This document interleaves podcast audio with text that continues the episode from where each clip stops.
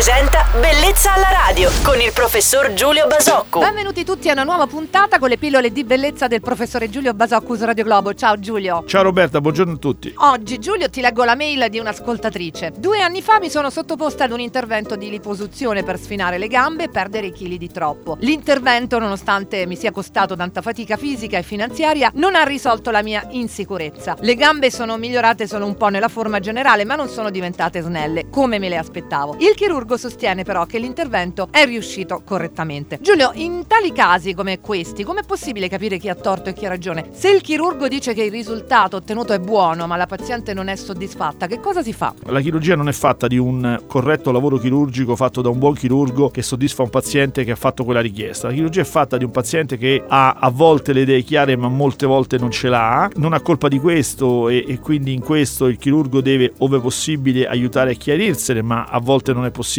eh, fare questo o a volte il paziente non ti dà spazio per farlo. Post intervento in cui c'è un paziente che eh, riponeva in quell'intervento determinate aspettative che vanno al di fuori della chirurgia, non c'è un algoritmo, c'è solo una grande attenzione secondo me da parte del chirurgo al paziente che ha davanti, un grande tentativo di comprensione, ma anche da parte del paziente l'idea e, e, e la, la consapevolezza che quello che va a fare, quello che sta andando a fare non lo fa e non viene fatto con una bacchetta magica, viene fatto con impegno, viene fatto con dedizione, ma ha dei risultati che hanno dei limiti. Ok, ringraziamo la nostra ascoltatrice per averci iscritto. Un saluto va anche al nostro chirurgo estetico Giulio Basocco che risentirete domani mattina su Radio Globo. Buona giornata Giulio. Ciao Roberta e buona giornata a tutti.